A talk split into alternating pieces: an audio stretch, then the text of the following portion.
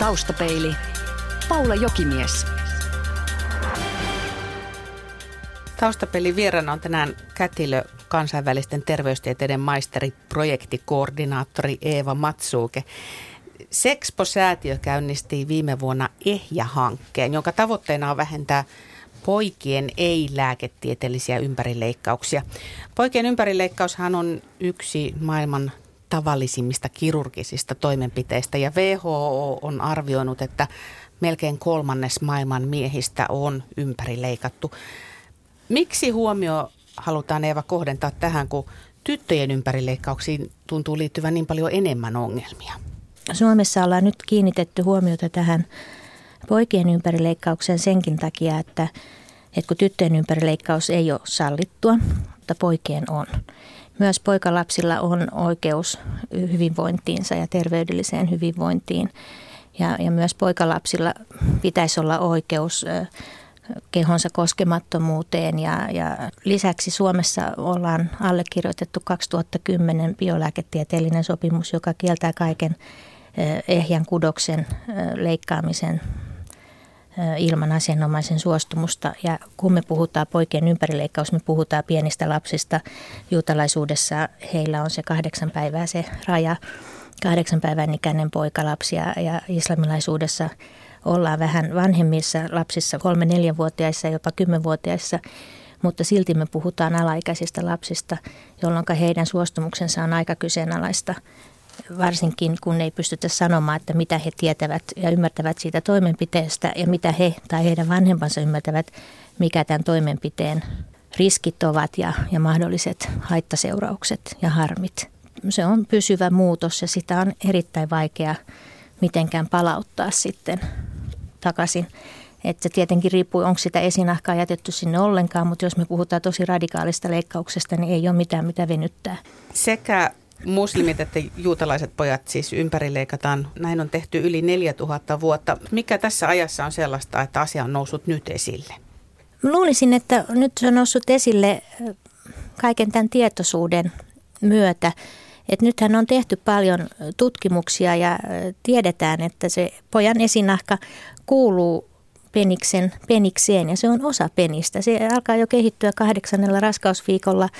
Ja, ja, ja tiedetään, että siinä on verisuonia, tiedetään, että siellä on mikrohermoja, jotka on samanvertaisia kuin nämä silmäluomissa olevat hermot tai sorminpäissä olevat hermot, eli on kivuliasta aluetta. Ja siellä on myös erotogeenisia hermopäätteitä, kymmenen tuhatta kaksikymmentä tuhatta hermosääjettä, hermopäätettä, niin ne vaikuttaa siihen seksuaaliseen mielihyvään ja on tärkeä osa poja, poikaa myöskin ja pojan kehoa.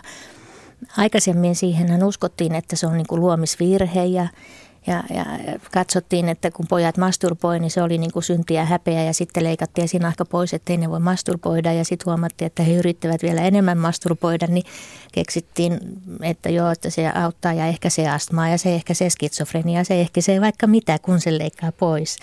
Et siihen on liittynyt kauhean paljon uskomuksia. Meillä tota, niin Suomessa ollaan sitten, just kun näitä on nyt tullut tietoon, niin on lähdetty ja Sexpo on aikaisemminkin tätä jo pitänyt tärkeänä asiaa ottaa esiin ja nyt me saatiin toissa vuonna tähän raha-automaattiyhdistykseltä rahoitus tähän hankkeeseen, niin nyt se on niin kuin päässyt lähtemään eteenpäin. Mä mietin vain sitä, että liittyykö tämä jotenkin myös siihen, että nyt kun meillä koko ajan islaminuskosten maahanmuuttajien määrä kasvaa, niin onko tämä vaikuttanut jotenkin siihen, että asia nousee enemmän esille keskustelussa? No voi hyvinkin olla, mutta aika vähän on, on tullut ainakin minulle nyt mitään tietoja, että koulussa tämä olisi ollut asia. Että me ollaan tästä tehty muun muassa Metropolian kanssa yhteistyönä semmoista opintotyönäytettä, että miten otetaan puheeksi poikien ympärileikkaus kouluterveydenhoitajan kannalta. Ja tämä on kuitenkin näyttää olevan niin kuin uusi asia myös siellä, että tämä on ehkä asia, mistä ei ole kauheasti uskallettu sit puhua ja viitsitty ehkä ottaa esille, että minusta itsestäni tuntuu, että onko tämä sitten tätä, me ollaan niin ehkä vähän liian kulttuurisensitiivisiä tämmöisissä asioissa, että ei uskalleta edes puhua. Ja, ja, ja sitten kun niistä ei puhu, niin sit sitä ei niinku tiedä. Yksi vahva perustelu, mitä tässä on käytetty, on se, että kyse on siis olennaisesta osasta kulttuuria. Esimerkiksi Helsingin juutalaisen seurakunnan tuore rabbi Simon Livson sanoo Helsingin Sanomissa, että se on yksi juutalaisen lain kaikkein vahvimmista käskyistä, jonka tärkeys ohittaa esimerkiksi juhlapäivien vieton. Ja että kyse on koko juutalaisen identiteetin säilyttämisestä. Ja ihan vastaavaa on aikaisemmissa haastattelussa sanoneet myöskin Suomen muslimit. Eli vedotaan siihen kulttuuriperintöön. Joo, ja tämä on, tämä on tosi tärkeä asia ja tämä on aika semmoinen vaikea asia puhua sitten toisaalta muuta. Mutta kun me tutkitaan sitä historiaa, niin tätähän on tehty ja oltu tekemättä ennen juutalaisuutta ja ennen kristitty, kristikunnan syntyä. Tämä on paljon siihen kulttuuriin ja se on sitten ehkä taas, kun me mietitään, missä tämä on lähtöisin, että tämä on paljon lähtöisin Pohjois-Afrikasta. Kun me mietitään, että siellä on sitten näitä hiekkaavikoita paljon ja se vedensaanti ei aina ollut välttämättä niin, sitä ei saatu niin helposti.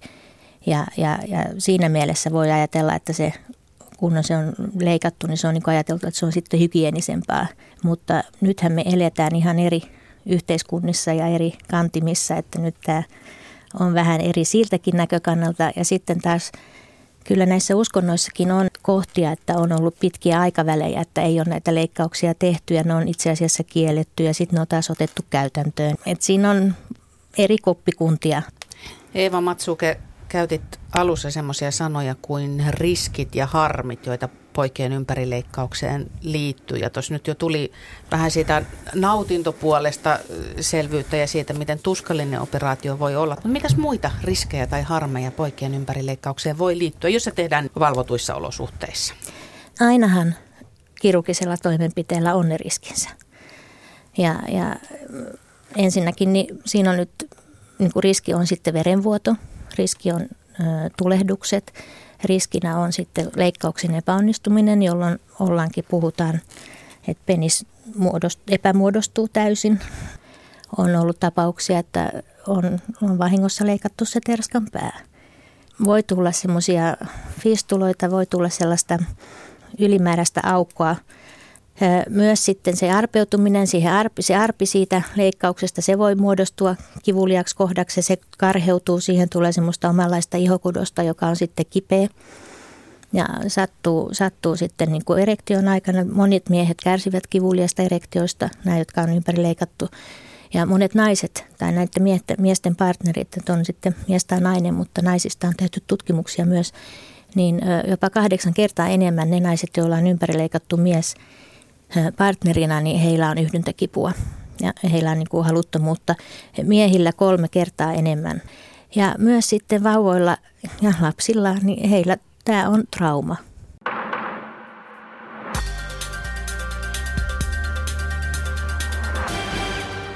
Taustapeilin vieraana on kätilö, kansainvälisten terveystieteiden maisteri, projektikoordinaattori Eeva Matsuuke.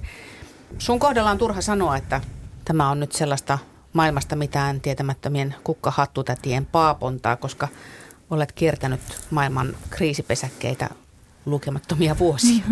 Joo, mä olen ollut aika kauan.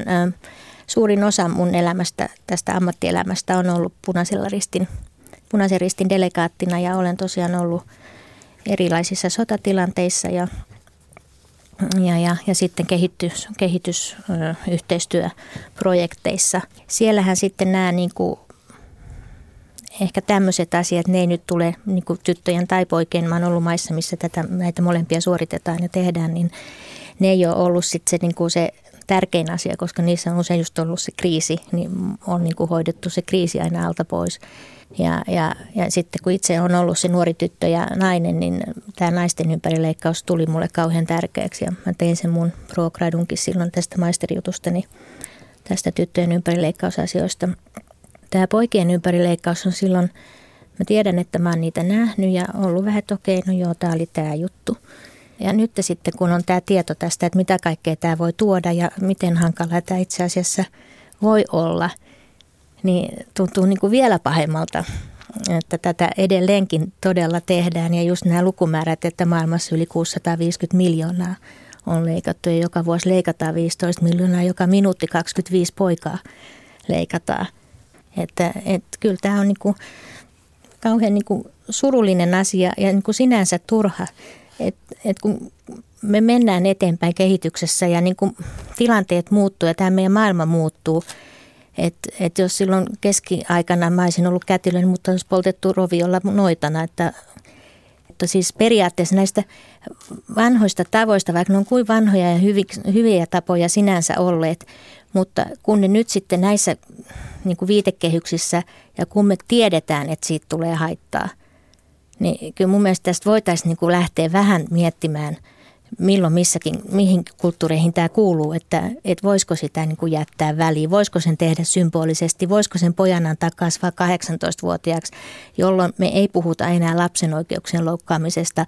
Silloin me puhutaan aikuisesta, joka saa tiedon, mitä mahdollisia harmeja ja ongelmia tästä voi tulla, ja jos hän silti vielä haluaa sen tehdä, niin fine, tehköön.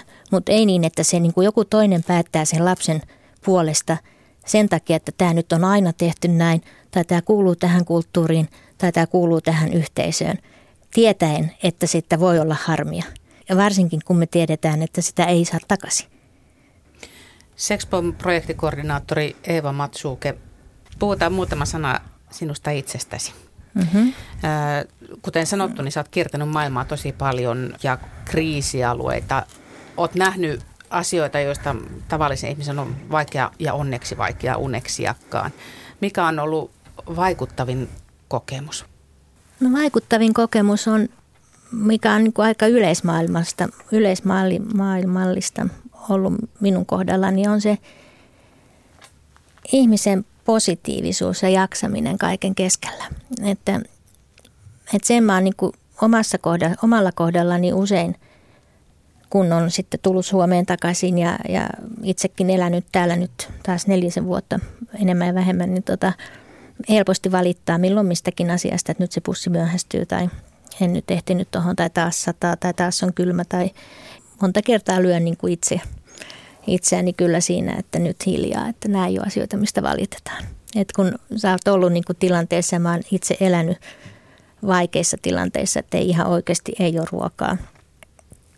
Vettä nyt periaatteessa on ollut, mutta ei ole ruokaa ja ei ole niin kuin sähköä ja on vaan se sota siellä ulkopuolella. Ja, niin ei siinä niin kuin kauheasti valita sitä, niitä pikkuasioita.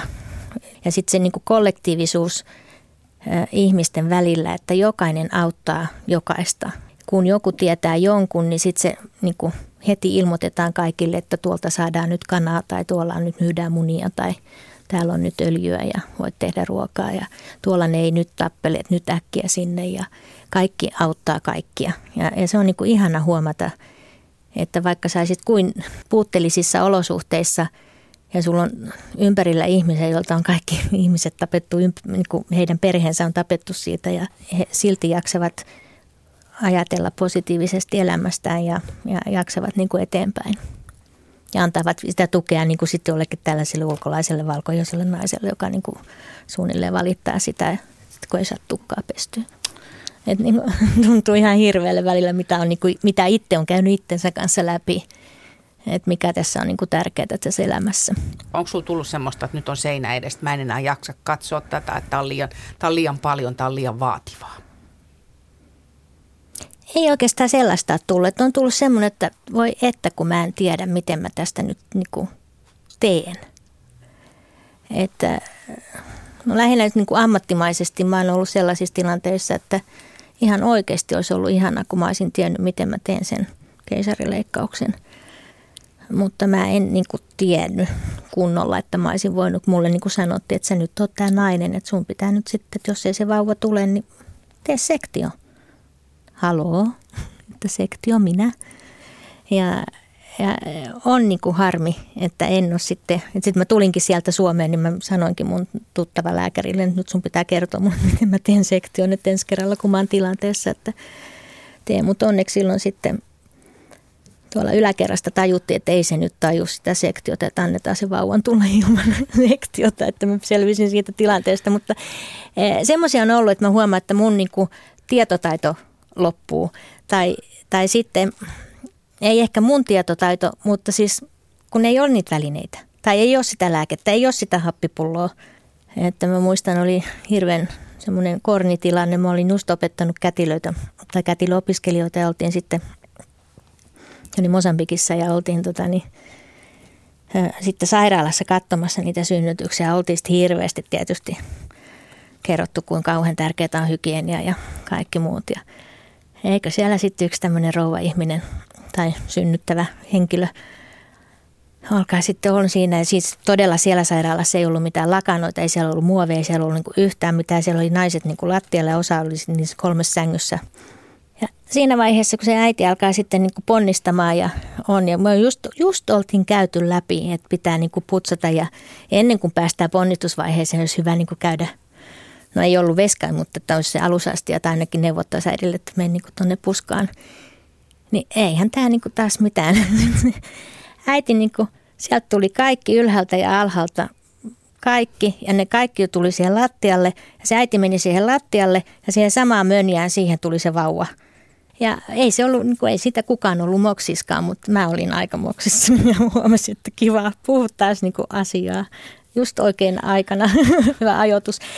Mutta tota, ja sitten on niitä semmoisia, että just, että tuntee sen rajallisuutensa, että meillä ainakin silloin, kun mä oon ollut nuori hoitaja, niin eihän me saatu tehdä oikeastaan, niin kuin eihän me saatu aloittaa tippaa, eikä me saatu todellakaan ommella tikkejä, eikä mitään. Toki kätilönä saat sitten ommella laittaa ne tikit sinne välilihaan, mutta, tai välilihan leikkauksen jälkeen, mutta mä en ollut silloin vielä kätilö.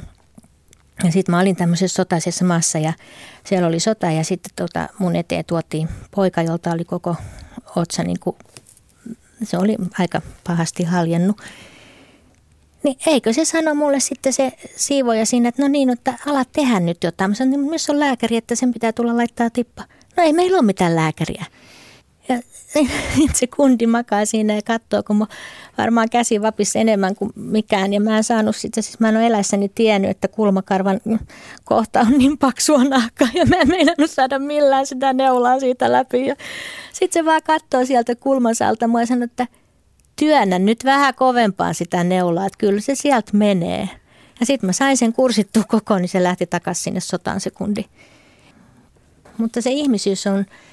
Jotenkin se ihmisen aitous on kyllä hirveän ihanaa huomata, että se tuntuu vähän, että mitä kurje, niin kuin haastavimmissa oloissa ollaan, niin sitä enemmän se ihmisyys tulee esiin. Ja, ja se joskus tuntuu täällä kehitty, kehittyneissä maissa, että me niin kuin menetetään se ihmisyys. Eeva Matsuuke, onko sun sydämesi Suomessa vai Zimbabwessa? No onneksi sydämessä on neljä osaa. Et, kyllä mä huomaan näin, että nyt kun mä oon täällä Suomessa, niin on, paljon on tää sydän on siellä. Zimbabwessa mun, meillähän on nyt tää tilanne, että mieheni on zimbabwelainen ja mieheni ja meidän nuorin poika on nyt, ovat siellä Zimbabwessa. Meidän nuorin poika tahtoo lähteä sinne ö, Hararen kansainväliseen kouluun, lukioon. Me ollaan siellä asuttu seitsemän vuotta ja nuoris kävi siellä koko alkukoulunsa, sen seitsemän vuotta. Ja sitten me tultiin tänne Suomeen ja hän oli sitten täällä semmoisen nelisen vuotta koulussa, mutta että se hänen koulunsa ja kotinsa on siellä Zimbabwessa hirveän paljon. Ja, ja nyt hän teki sen ratkaisun, että hän tahtoi sitten, kun tultiin tähän lukiovaiheeseen, että hän tahtoi lähteä sinne ja sitten se oli niin kuin automaattista, että mun mies lähti sinne mukaan. Ja mä jäin sitten tänne Suomeen ja meidän vanhin poika, hän on tota niin, Australiassa ilmailulukiossa ja lähti sinne tässä kohta kaksi vuotta sitten, että vielä vuosi hän on sitten siellä. Öö, mä huomaan, että Zimbabwea mä todella kaipaan. Siellä on aivan ihanat ne ihmiset. Zimbabwelaiset ovat todella ihmisiä isolla iillä ja positiivisia ja, ja niin kuin tämä yhteis- yhteisöllisyys. Niin kuin oikeastaan kaikissa kehittyvissä maissahan tämä yhteisöllisyys on niin kuin paljon vahvempi kuin, kuin mitä meillä. Ja, ja koko niin kuin perheen, perheen tärkeys ja, ja perheen niin kuin tarkoitus on aivan eri luokkaa. Ja varsinkin nyt tietenkin tämä Zimbabwe on mulle todella lähellä ja mun mieheni perhe ja koko tämä extended niin kuin laajennettu perhekäsitys, että siellä ei ole vaan tämmöistä ydinperhettä. Ja, ja, ja sitä mä kaipaan paljon täällä. Ja se niin kuin ihmisen huolenpito, että mä huomasin meidän pojatkin, kun ne kävi sitä Hararen kansainvälistä koulua, niin se on semmoinen koulu, mihin mennään jo niin kuin kolmevuotiaasta asti. ja, ja, tai voi mennä, että siellä on niin kuin se, ikään kuin se päiväkotipuoli. Niin nämä ihan niin kuin isot pojat ja tytöt, niin ne leikkii näiden ihan pikkusten kolme, neljä, viisivuotiaiden kanssa. Ja sitten on tämmöistä reading buddya, niin kuin munkin pojat, kun he oli jollain neljännellä siellä, kolmannella, neljännellä tai neljännellä, viidennellä, niin heillä oli niin kuin tämmöisiä lukemiskavereita siellä ihan, nämä ihan reseptionilaiset, eli kolmevuotiaat tai sitten neljä, viisivuotiaat, joiden kanssa sitten luettiin koko vuosi niitä kirjoja ja tehtiin kaikkea yhdessä kerran viikossa.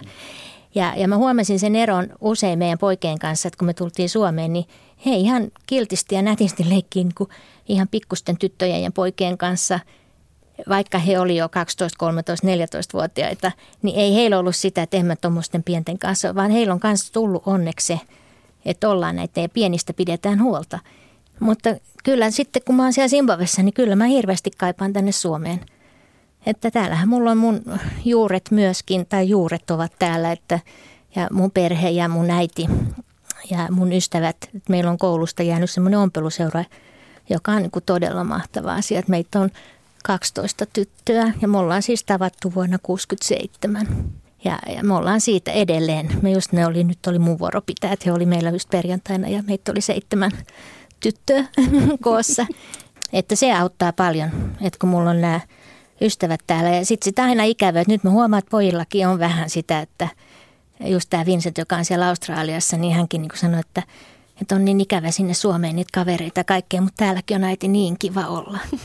Mutta että kyllä ollaan mun mieheni kanssa puhuttu, että varsinkin sitten kun ollaan eläkkeellä, niin toivottavasti voidaan olla vaikka niin kuin, että puoli vuotta Suomessa ja puoli vuotta Zimbabwessa tai miten sen sitten on.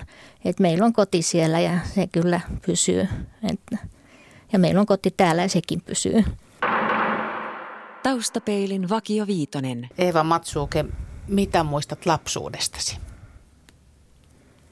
Muistan lapsuudesta sen, että oli kauhean hyvä olla ja, ja niin kuin mun mielestä kauheasti ollaan leikitty ja niin kuin äidin ja isän kanssa ja sitten kavereiden kanssa ja, ja, ja niin kuin äiti oli aina niin kuin läsnä ja jotenkin kauhean niin kuin turvallinen ja rakastava olo. Et mun on ollut todella hyvä lapsuus. Et se on varmaan auttanut mua näissä vaikeissa elämäntilanteissa ja ratkaisuissa monta kertaa se, että mä tiedän, että mulla on, niin kuin, mulla on se tuki ja turva sieltä kotonta. Mun mielestä mua on aina kuunneltu. Et mä olin aika kapinallinenkin kyllä, mutta tota, äiti ja isä, vaikka ne ei ole kyllä varmaan aina oikeasti tykännyt siitä ja nytkin kun mä oon jälkeenpäin kuullut, kuinka he on pelänneet sitä, kun mä aina lähdin ulkomaalle ja lähdin niihin sota, sotiin ja tämmöistä, niin totta kai he ovat pelänneet, mutta he on antaneet mun tehdä sen. Mutta lapsuudessa muistan tosiaan sen, että meillä oli, musta oli hirveän kivaa. Mulla ei niin kuin mitään ikävää. Paras ja pahin luonteen piirteesi? No pahin ehkä. Toisaalta varmaan mä kokisin, että pahin on se kärsimättömyys. Mua itseeni kohtaan. Ei se, että joku, joku toinen ehkä on hirveän hidas mun mielestä. mutta mutta se, esimerkiksi se, että Zimbabwessa virallinen kieli, no okei, siellä on englanti myöskin, mutta on niin kuin Shona ja mun mieheni äidinkieli on Shona. Ja mä nyt sitten osaan sitä Shonaa sen verran, että mä nyt jotenkin osaan. Mutta mä oon niinku itselleni hirveän vihainen, että mä en ole sitä oppinut. Siis mä oon asunut siellä plus minus seitsemän vuotta. Ja kun mä en oppinut sitä sen ekan viikon aikana, niin sittenhän mä en enää oppinut sitä. että et mä oon niinku semmoisessa kauhean kärsimätön, niinku mitä mä haluan, että mä itse saan tehtyä. En mä koskaan ajatellut, että mä oon on hyvä jossakin tai jotenkin. Mä ehkä, ehkä mä voisin ajatella, että mä oikeastaan tykkään itsessäni siitä piirteestä, että mä oon kauhean avoin. Ä, avoin niin kuin haasteille ja avoin niin kuin uusille asioille. Ja, mutta mä en oikein osaa osa sanoa, että onko se nyt sitten hyvä, koska nuorenakin hoitajana, niin mä vaan kävin, silloin oli sitä aikaa, että mä vaan saatoin mennä ja sanoin, että onko teillä töitä, että saanko mä tulla huomenna vai ylihuomenna. Ja kiertelin paljon erilaisia sairaaloita, erilaisia osastoja, koska mä halusin saada niin kuin mahdollisimman paljon sitä tietoa, joka toisaalta mä oon iloinen siitä ja se on se mun luonteeni. Mä, ehkä se kärsimättömyys kanssa siinä, että Et kun mä niinku koen, että okei, nyt mä niinku osaan tästä tämän jutun, mun ei tarvitse enempää syventää sitä tietoa ja sitten mä lähden muualle. Ja se on ehkä just se kätilön hommakin. Mä rakastan olla kätilö, kun se äiti tulee niin kuin paksuna ja mä hoidan sen vauvan sieltä ulos. Ja mun ei tarvitse miettiä, mikä, minkälainen ihminen siitä vauvasta kehittyy, kun mä oon niin kuin hoitanut tämän jutun. Ja sen takia ne sotajutut on ollut mulle hirveän hyviä. Musta on ihana mennä kriisiin ja hoitaa se kriisi. Ja sitten se on niin kuin kehitys saa olla jonkun muun päänsärky. Mutta se niin kuin toisaalta sit kääntyy, on kääntynyt mulle hirveän usein niin kuin negatiiviseksi, että et sitten kun mä oon mennyt niihin uusiin työpaikkoihin, niin mulla on sanonut, että niin sä oot se, joka aina lähet jonnekin, ettei sua kannata perehdyttää. Millaisten ihmisten seurassa viihdyt? Kaikkien. Missä olet onnistunut mielestäsi parhaiten? No mä en ole yksin onnistunut siinä, mutta kyllä mä jotenkin, nämä on siis todella rakkaat ja tärkeät nämä mun pojat meille tai meidän pojat, että, että kun ihan oikeasti on alkanut reagoida, että niin, että hetkinen, että nehän on kanssa niin kuin kuusitoista ja seitsemäntoista ihan kohta. Ja mulla ei olekaan niiden kanssa niitä ongelmia, mitä mä oon ollut nuorten kanssa tekemisissä, kun niillä on ollut niitä ongelmia. Mä oon niin kuin hirveän iloinen siitä, että meillä on niin hyvät suhteet meidän lasten kanssa, kun meillä ei ole välit mennyt poikki, vaikka me ollaan niin kuin fyysisesti kaukana. Me, ei olla niin kuin, me ollaan kuitenkin lähellä toisiamme. Ja se on mulle tär- kauhean tärkeää. Millainen on toistaiseksi toteutumaton haaveesi? Mulla on isona haave. Mulla on ollut hirveän iso haave niin kuin varmaan kaksikymmentä vuotta olla mahdollista tai mahdollistaa niin kuin H I V lapsille orpokoti tai yleensä niille lapsille sitä orpokotia. Ja just tietenkin nyt sitten Zimbabwessa, kun siellä olisi niin kuin, niin kuin nämä logistiikat paikallaan ja siellä on Harareskin on yli miljoona katulasta. Mutta nyt oikeastaan niin vähän se, että nyt se, näitä orpokotejakin on, mutta nyt sitten toisaalta niin on tullut kauhean isona asiana mulle tässä viime vuosien aikana se, että just Zimbabwessa ja yleensäkin kehittyvissä maissa, kun se perusterveydenhuolto, se kärsii. Että on erilaisia projekteja niissä kehitysmaissa ja keskitytään sitten niinku siihen tiettyyn asiaan. Mutta, mutta se lääkkeiden saatavuus ja sen niin kuin, normaalin terveydenhoidon niin kuin, ammatillinen ja niin kuin, hyvä terveydenhoito, niin sitä, se ei edelleenkään ole kaikkeen ulottuvilla. Ja, ja, ja Zimbabwe siinä, missä muutkin eteläisen Afrikan maat, niin ovat näitä tosi ikäviä H I V-tilastomaita. Eli siellä on ihan hurjasti H I V:iä, siellä on hurjasti tuberkuloosia, siellä on hurjasti malariaa. Ja mä tahtoisin siihen voida niin kuin auttaa ja mulla on yhtenä semmoisena haaveena sitten aloe vera -ärkioski tyyppi, koska siis aloe vera on juomana, sitä saa semmoista juomaa. Mä en nyt voi sanoa siitä kauhean paljon enempää, ettei tämä mene mainoksiin, mutta siis sen on huomattu, että se auttaa, kun se auttaa tähän immuunivasteeseen tosi nopeasti ja hyvin. Ja, ja, ja siellä Zimbabwessakin sitä on mahdollista niin kuin saada, mutta sitten siinä taas mennään siihen, että se on maksullista ja kaikilla ei ole siihen rahaa. Niin mä tahtoisin voida perustaa tämmöisen ö, pisteen, että ne ihmiset, jotka ovat huonokuntoisia, on heillä sitten se tupi tai hivi tai mikä tahansa heillä on, mutta on huonokuntoisia, niin he voisivat joka päivä ottaa annoksen tätä aloe vera juomaa ja me saataisiin heidät takaisin siihen niin kuin, ö, No siellä ei ole töitäkään, siellä on yhdeksänkymmentä prosenttia työttömyys, mutta periaatteessa niin kuin työelämään ja niin kuin ihmiselämään takaisin. Niin kuin, että jotain tämmöistä. yle piste fi kautta taustapeili. Yle. Radio Suomi.